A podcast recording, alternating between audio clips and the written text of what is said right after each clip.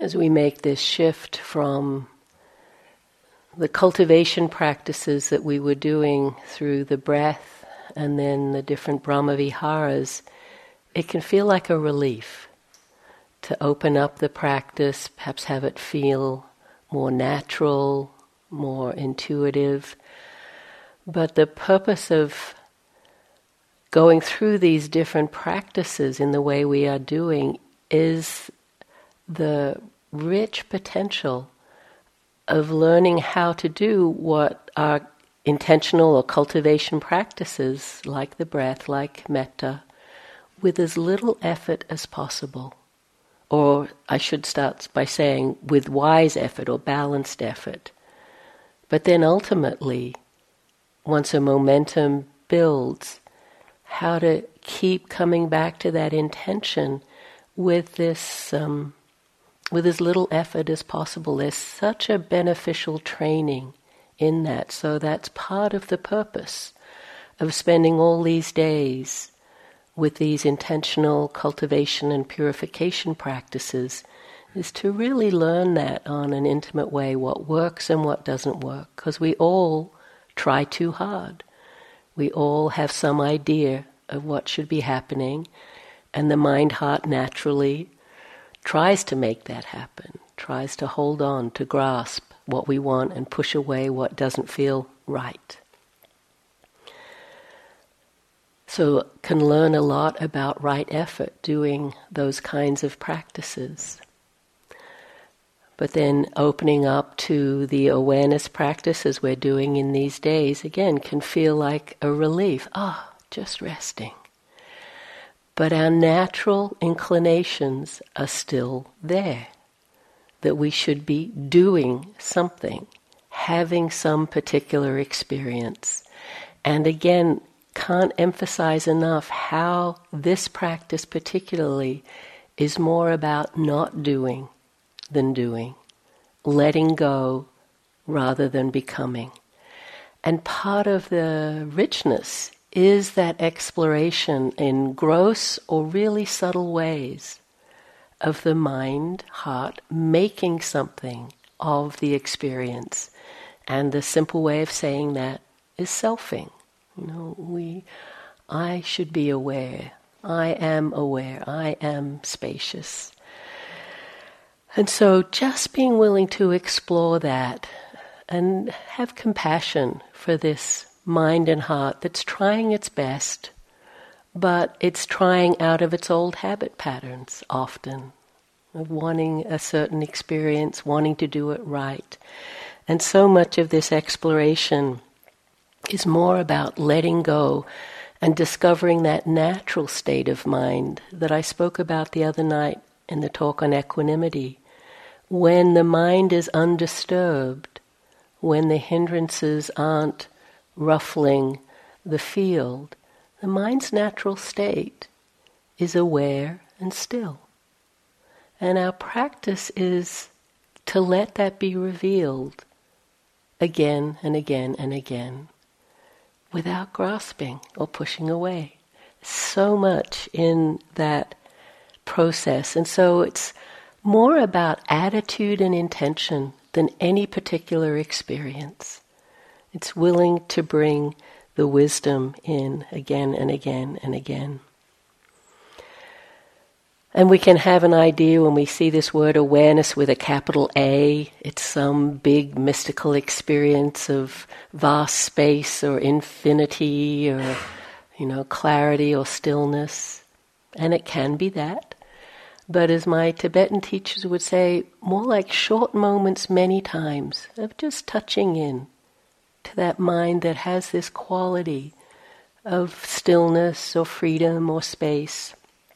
And they would also say, trust your experience.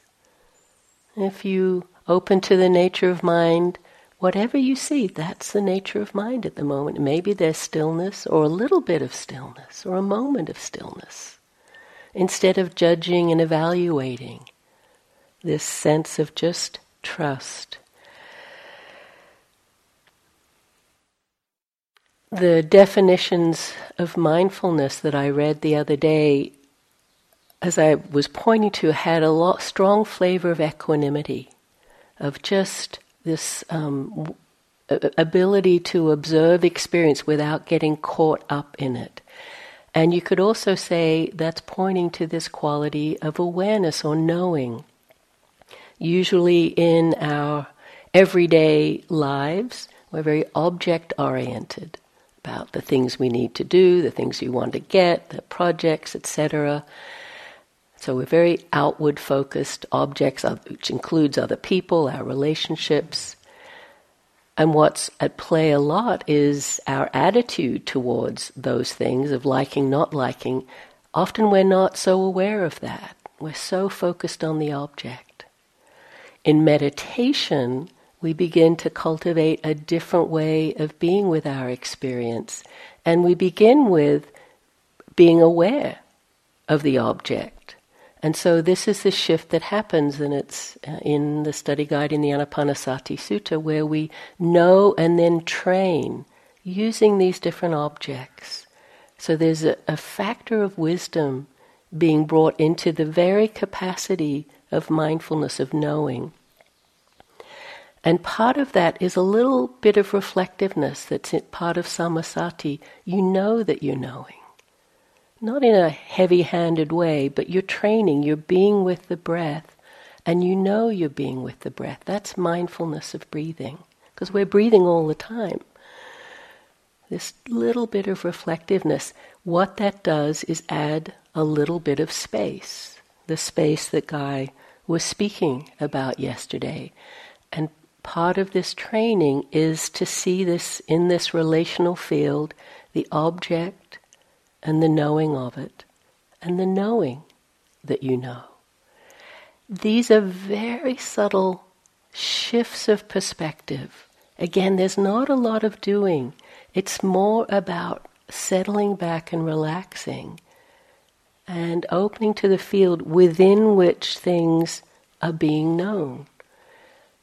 And so often, well, the main thing I want to say is um, you can use your breath meditation or choiceless awareness, aware of all of the arisings at the six sense doors, to cultivate this practice. It just involves this little bit of when the mind is steady with an object, with an experience, a little bit of settling back, knowing the space around or within which that experience is happening and the knowing of it, and a resting, a resting and a not doing. Consciousness is still functioning, knowing is still happening, but we're not leaning out into the object. We're just resting back. It's for me. It's a, just a little bit of an energetic softening of the field that can be a great doorway to this practice. Very simple, very accessible. You with the breath, hearing sounds, and instead of that kind of automatic, energetic pull towards and into the object, a little bit settling back, widening the field of perception so that the whole is included and there's a knowing happening that we can subtly know. Very simple.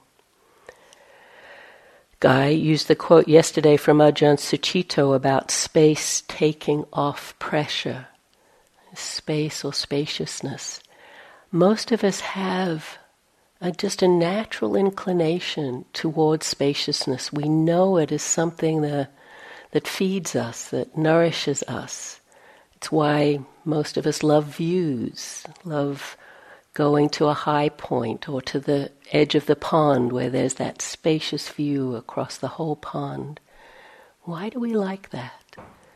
It invites us into this emptiness, spaciousness, awareness that we're talking about, and gives us a sense of the natural state of mind when it's not in the push and pull of wanting, not wanting.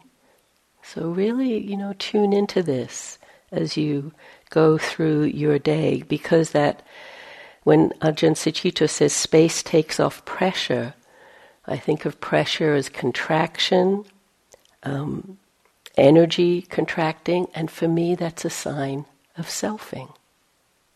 Very simply, when I have thoughts, when I'm engaged in that push and pull, there's a contracted field in the ener- there's a contraction in the energy field, and that spaciousness opens up and is empty and aware, and there's not so much a sense of self.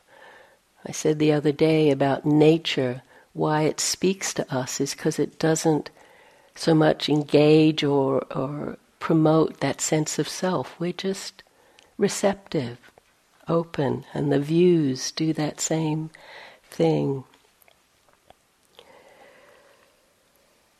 So it's all of these subtle energetic shifts in perspective, in intention, not about doing, not about grasping onto or having any particular experience, trying to remain spacious, trying to be aware. Well, you can try that, but it doesn't work so well. But it's about simplifying and letting go. And as we give the instructions, they'll just be different doorways for you. Different things will work at different times for different people. But what I want to emphasize this morning is the not doing aspect of this, the trust aspect of this, of really simple. Continue your practice mainly as you would do. We were using the breath or the radiating metta, just resting in that field of metta, very quiet, and then being aware of that. Sayadaw Tejaniya's one frame for his teaching is asking that question that Guy offered yesterday Am I aware? And I love that question because if you can think to ask it, usually the answer is yes, I am aware. But then, what am I aware of? And that then creates the relational field to the experience, to the object. We can know that. And then, what's my relationship to that or my attitude? So these three steps. And then we can know all of that. Know the attitude, know the object, but not grasp onto any of it around creating a sense of self. This can be helpful to drop in every now and then just to bring a little brightness of mind, little sense of this connection of mindfulness to experience, and then we just rest. You don't have to do anything more, but know what's happening and know you're knowing. And then the next breath might come as bird sound, and we know that. Look for where there's efforting trying, trying to make something happen, trying to hold the bird sound in spacious awareness. Just know the bird sound.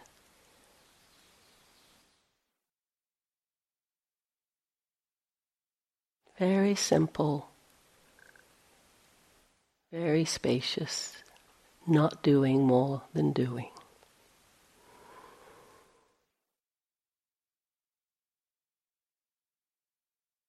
And remember the three qualities that we spoke about right at the beginning of the retreat the steadiness of the samatha practice, the warmth of the metta, and the spaciousness of the awareness practice. We need all three, all throughout. So do this practice with those qualities in your heart. A willingness to keep coming back, connecting, showing up knowing what's happening, this wise or balanced effort to be present, but bringing in the warmth, the acceptance, the kindness, the non-judge, non-judging quality of mind and heart. And then rest in a spacious awareness of whatever's happening. And finding your own way It'll be different for everyone. Some very simple, just the breath, very quiet. For some, the metta or the feeling of metta is a doorway.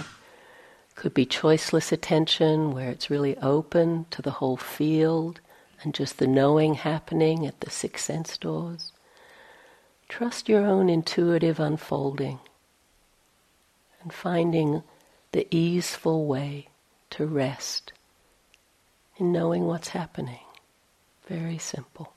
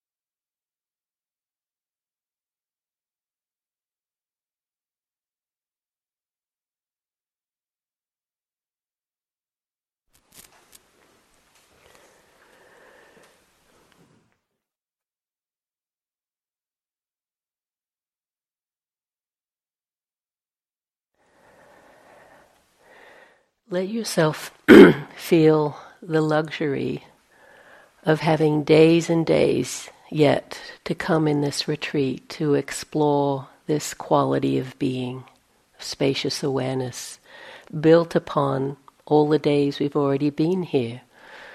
Often on shorter retreats, there can be this sense of urgency and time of trying to make something happen. And here we've got many more days yet.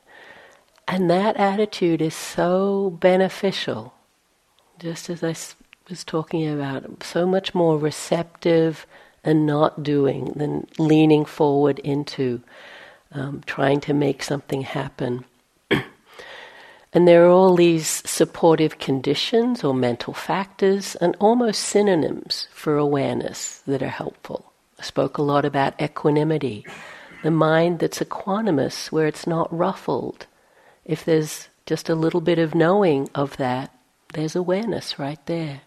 Stillness, spaciousness, peace, calm.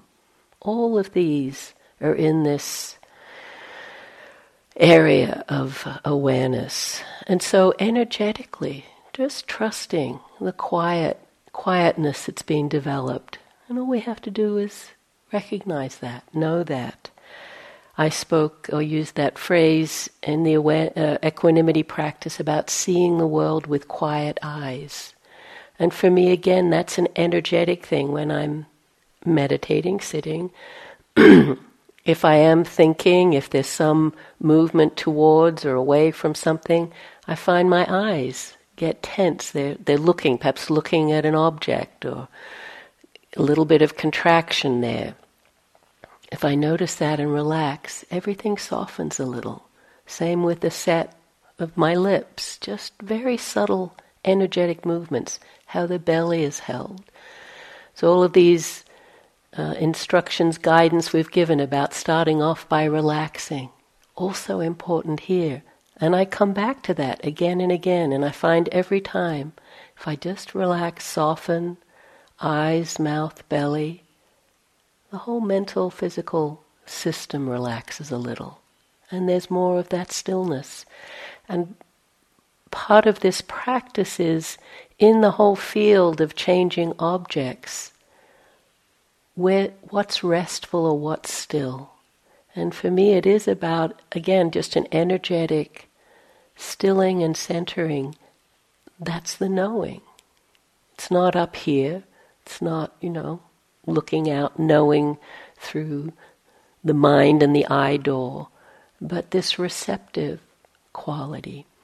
So just exploring that, using supports, breath, metta, open attention, and then at times expanding into this spacious stillness. And the same in the walking. Guy offered a practice yesterday of using the four parts seeing, hearing, sensing, uh, stepping, or moving. When I practice in this way, in more of an awareness practice, I just rest the attention sort of in the, well, in the whole body, in the torso. I'm aware of the legs moving but a whole picture of the body in space. I'm not not going extremely slowly, but just at a medium kind of pace. But I'm aware of what I'm paying attention to. Am I paying attention? And then what is that? And is the mind clear and, and just knowing that, or is it telling a story? And I let go if I can, of the story and just come back into the knowing of seeing and stepping and sensing the body. So it's a just a subtle shift again. The mind will get pulled out into an object, into a thought. We recognize that and energetically drop and come back into the felt sense, the movement and the knowing of that. So that's another very simple way to practice in the formal med- meditation, walking, walking meditation. Yeah, so just keeping it simple. Finding what are supportive conditions for you, and then resting in that. And then the mind the body, something will happen. We're so used to, in our Vipassana practice, a pain in the knee. Oh, let your attention go to that, explore that. And that can be helpful at times if there's challenge in the body that's making the mind uh, uncomfortable.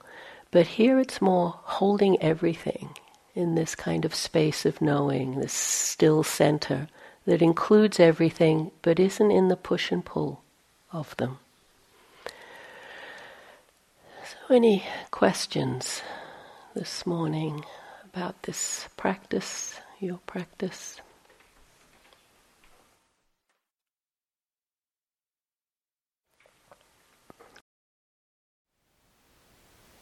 Thank you for listening. To learn how you can support the teachers and Dharma Seed, please visit dharmaseed.org slash donate.